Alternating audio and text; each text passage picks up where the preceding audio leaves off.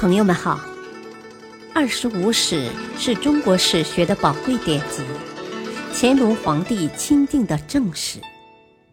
欢迎收听《二十五史珍藏版》，主编朱学勤，播讲汉乐。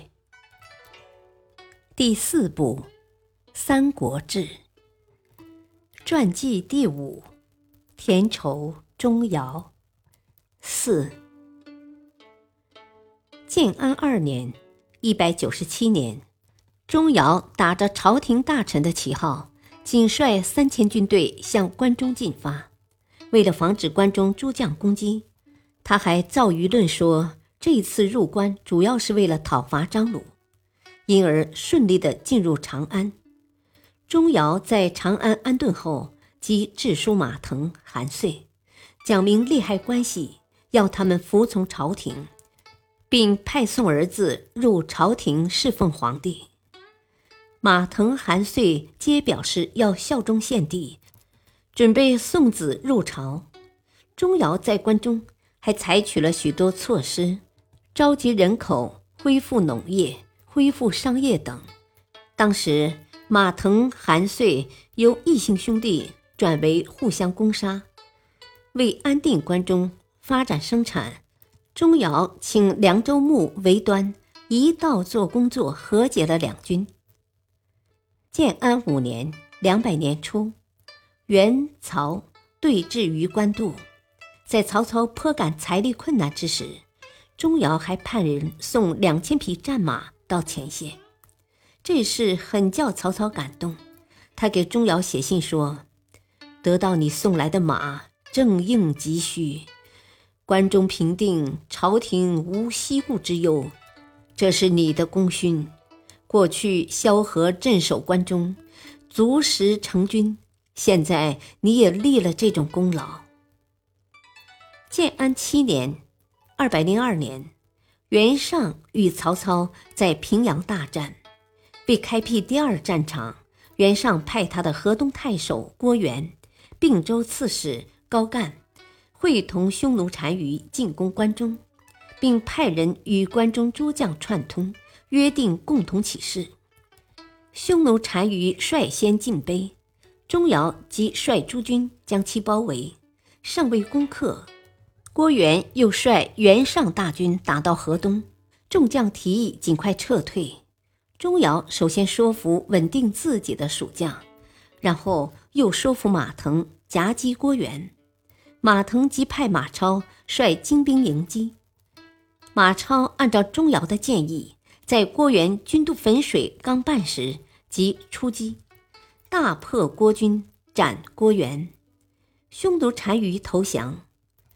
郭元为钟繇的亲外侄，但当两军对阵时，钟繇表现出了高度的冷静和自制，公私分明。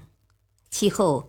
河东的魏固等造反作乱，并与袁绍部将高干合伙，钟繇也率军将其击破。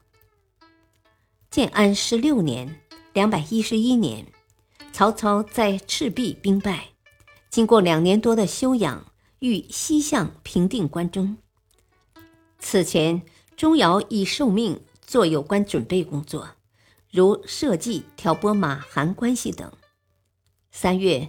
曹命钟繇再次打出讨伐张鲁的旗号，以便增兵，令夏侯渊率兵从河东出发，与钟会合。关中诸将立即看出曹的本意，马超、韩遂联兵反曹。马超反时，挟持关中学者贾洪，逼其写罢部讨伐曹操。当时钟繇读此文。便说该文出于贾洪之手，由此可以看出他对关中的熟悉程度。七月，曹操亲率大军入关，借助钟繇多年的经营，得以为资，最后平定了关中。此后，曹操上表请献帝任命其为前军师。建安二十一年（两百一十六年）初。在荀彧反对曹操称魏公的同时，钟繇却积极参与了请曹操当魏公的整个活动，多次上书献帝。这年五月，曹操正式称魏公，受封冀州十郡。曹操即以钟繇为魏国大理，主管刑法。在这期间，他参与了曹魏关于恢复肉刑的讨论。当时，曹操下令讨论对死刑犯采取公割之刑而免死的处理是否可行。钟繇是少数几个认为可行的代表，并较系统地阐述了他的观点，但因当时战事正忙。未能继续讨论下去。不久，钟繇被提升为魏相国，全面主管曹操受封十郡的行政工作。由此可看出曹操对他的信任，同时也可看出，虽然献帝还在位，但他已完全转变成曹操的家臣。对于这一点，钟繇有时也感到不安。这可从他经常对荀彧的赞叹中便可看出。感谢收听，下期播讲五，敬请收听，再会。